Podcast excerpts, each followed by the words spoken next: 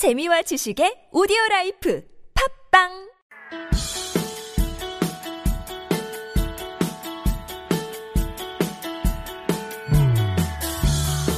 Three people, three quotes, and three facts.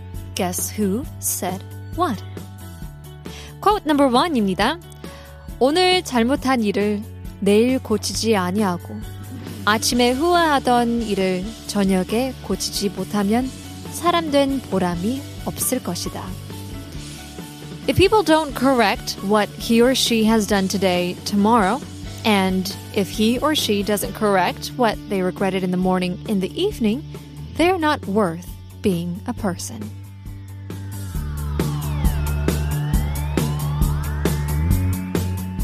Quote number two입니다. 분별 없이 행동하지 말고 산처럼 무겁고 조용하게 일을 해야 한다. Don't act irrational, but work as heavy and as quiet as a mountain.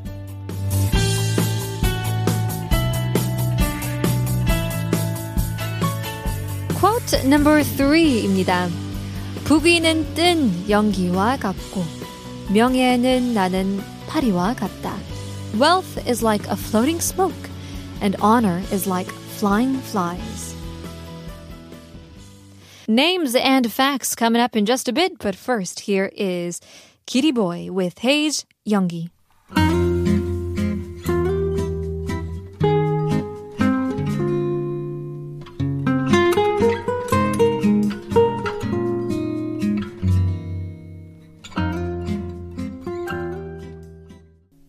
Guess Who Said What is the game we are playing. We had three amazing quotes.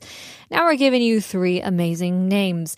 Yulgok Yi, Yi Sunsin, 그리고 Toegye Hwang. So let's take a look at some facts here. Now this person's face is on one of the Korean bills. He's also a great scholar who served four kings for nearly forty years. And trained more than three hundred disciples. Now, I'm pretty sure people who have done their history studies may know who I'm talking about just by these three facts. So let's move on to our second group. Now, this person face, uh, this person's face is also on one of the Korean bills. And his mother is also a famous person in Korean history as well. Took the top place in civil servant examination for nine times. Next group of facts. Now, this person is one of the most famous generals in Korean history, known as a man of, of principle, 원칙주의자라고 하죠. Won many battles of uh, the Japanese invasion as well. Probably seen a movie about him too. Let's take a look at our first person. He said, 오늘 잘못한 일을 내일 고치지 아니하고 아침에 후회하던 일을 저녁에 고치지 못하면 사람 된 보람이 없을 것이다. 이런 말은 누가 했을까요? Of course, Yulgok Yi. Now he said, if uh, if people don't correct what he or she has done today, tomorrow, and if that person doesn't correct what he or she regretted in the morning, in the evening, it's not worth being a human being. Not, it's not worth being a person, a man or a woman. Now, Yulgok Yi's face is also, of course, on the Korean bills. Uh, his mother, uh, quite a famous person in Korean history and took the top place in civil servant examinations for nine times. Yulgok Yi, for those of you guys who don't know, uh, a famous Confucius figure with uh, Toegye Hwang as well from the sixteenth century. He was born in fifteen thirty-six, and his mother was none other than Shin Saimdang. Now, she gave birth to him, Yi Yi, in Gangneung, and his childhood name was actually Hyeonryong, which was named after a conception dream, 태몽이라고 하죠, which was uh, about like a black dragon coming from the sea to Shin Saimdang's house. And usually, I think, if you dream about a dragon, a yong, then usually brings you good news, if I'm not mistaken. But the place where Shin Saimdang gave birth to Yi Yi is still kept as a, a 몽룡실이라고 하는데요. Now, his mother, Shin Saimdang, was the most influential figure of his life while he was growing up. Shin Saimdang herself, you know, was a talented poet. Uh, she painted beautiful calligraphy and was a great teacher in his early days. And now he lived with his mother, who could not leave her mother's side because Shin Saimdang, she was the only daughter. So when Yi was eight years old, uh, he was known as a prodigy who passed Jinsa on his first try, which was a test for uh, civil being a civil official. It was a test known as uh, it was a test known as hard to pass for average people, and he recorded as the top of the state civil servant inab- examination, Kwagau, or promotion examination, for nine times.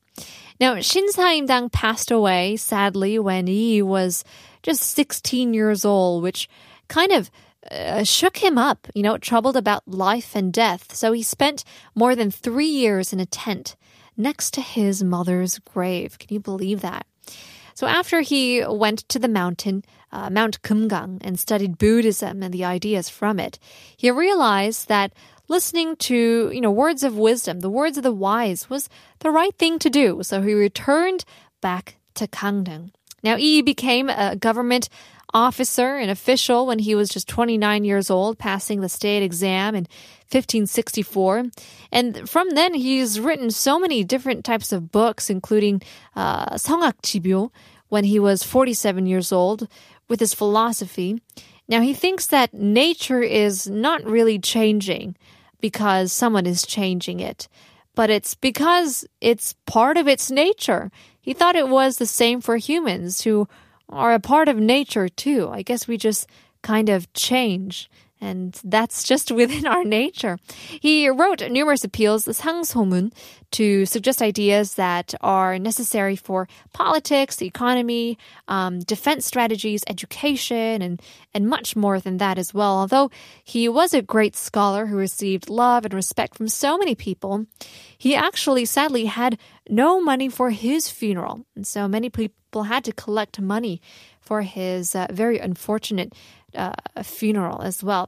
We took a look at the life of Yulgok Yi. Uh, 그래서 알아봤는데요. 다음은 누구일까요? Taking a look at our next person. In the meantime, here's Killer's Human. I did my best to notice when the call came down the line up to the platform. We're taking a look at some killer human beings today. We took a look at the life of Yulgok Yi, and now quote number two. 누가 말했을까요? 분별 없이 행동하지 말고 산처럼 무겁고 조용하게 일을 해야 한다. 과연 누구였을까요? Yi Sunsin. I say Sunsin, you say Yi. Sunsin, Yi. Yi Sunsin general, of course. He said, don't act irrational, but work as heavy and as quiet as a mountain. Now, if you've took a look at, uh, read about, or, you know, seen any uh, documentaries or, or movies or any drama shows about uh, Yi Sunsin, then uh, this quote really makes sense. He's one of the most famous generals in Korean history, known as uh, a man of principle, 원칙주의자. Uh, also won many battles for Korea during the Japanese invasion, and actually received a title, Chungmu, uh, which is a title given after death by establishing military merit in the country.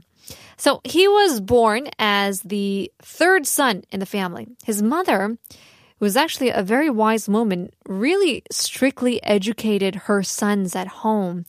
Now, although it's not clear how long Yi Sunsin spent his childhood in Seoul, but he did spend his childhood childhood in the capital city, um, you know, learning, I guess, all the wisdom from his mom. Now, as a tradition of the noble family, not only was he outstanding in literature, poetry, but also had a sense of justice. He was courageous and had a really kind personality.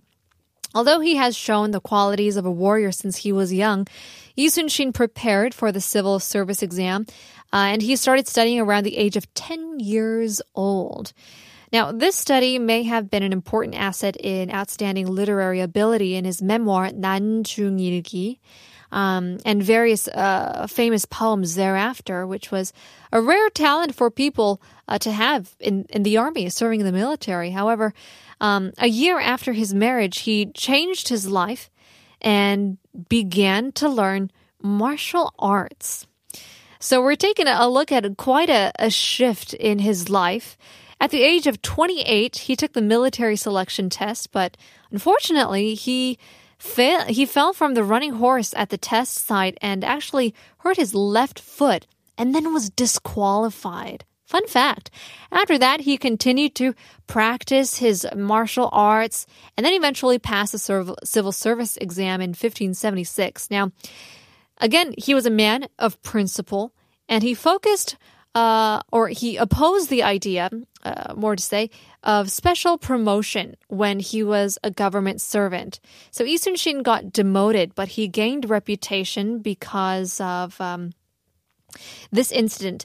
Now, his name began to be known to people at this time and promoted to the naval force. And there was another conflict with his, uh, so to say, boss, Uh, which is another famous story about uh, Komungo. His superior told him to cut down an oak tree in order to make Komungo. But he said no.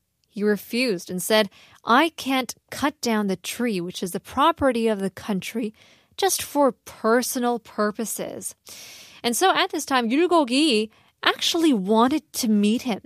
But then Yi Sunsin refused because he was the most important figure, except for the king at that time, and in charge of personnel management. So Yi Sunsin won more than twenty battles uh, against the Japanese, and in Noryang Haejeon, he won victory to Chosun with just thirteen battleships. And after this war, uh, the Japanese invasion ended, and in modern times, he came out to be one of the most important people in Korean history. Who knows where Korea could have gone if it wasn't for Yi Sunsin? Last but not least, we have our very last 인물. He said, "부귀는 뜬 연기와 같고 명예는 나는 파리와 같다." 과연 이 말씀은 누가 했을까요? Toegye Hwang said, "Wealth is like a floating smoke, and honor is like flying flies." Now, he's also on one of the Korean bills, a great scholar who served four kings for nearly forty years and also trained more than three hundred disciples. Um, now, he's a great scholar who was one of the best thinkers of his time, a great educator, politician of the Joseon dynasty, serving four kings and training hundreds of disciples. Yi Hwang was born in Andong, and since his father passed away uh, seven months after his birth, he was raised by his single mother, and he liked to learn since he was a child. So he would, you know, start uh, being very curious, try to think deeply and enlighten himself. Now, for the civil uh, servant exam, he actually failed three times and then passed when he finally turned twenty-seven years old. His first official post was about handling diplomatic documents, but he went through a lot of different roles as well. He resigned and returned to the government and started serving, uh, you know, studying and serving four kings from the eleventh to fourteenth kings of Joseon, being respected by many officials and many scholars before him. He also taught many disciples who wanted to learn from him from all over the country who visited him. And he actually made a unique Neo-Confucian theory, which also influenced Japanese Neo-Confucianism after the Japanese invasion of Korea in fifteen ninety-two, when his works were also handed to Japan. Now, Dosan Seodang, uh, the Dosan village school, was uh, that was founded by Yi Hwang, later developed into Seowon, a memorial hall for Confucianist services to honor distinguished scholars and statesmen. Also, on one side of the one thousand won bill issued in uh, until two thousand five, the panoramic view of this Dosan Seowon was also printed. Take a look at that. 이렇게 해서 태계 이황, 그리고 어, 율곡이, 그리고 이순신에 대해서 알아봤는데요. Taking a look at the life of three amazing figures here in Korea. And it's a bittersweet moment as we say goodbye to our weekend shows, which means this was the last Saturday episode of Korean Genius. But if you want to revisit our favorite episodes, 다시 듣기 하고 싶다면 네이버 오디오 클립, 팟빵, 유튜브, 아이튠즈에 한국어 천재를 검색해 보시면 됩니다. We'll leave you guys with our very last song. 오늘의 마지막 곡입니다. 주윤하, 빛나는 시절. 내일 봬요.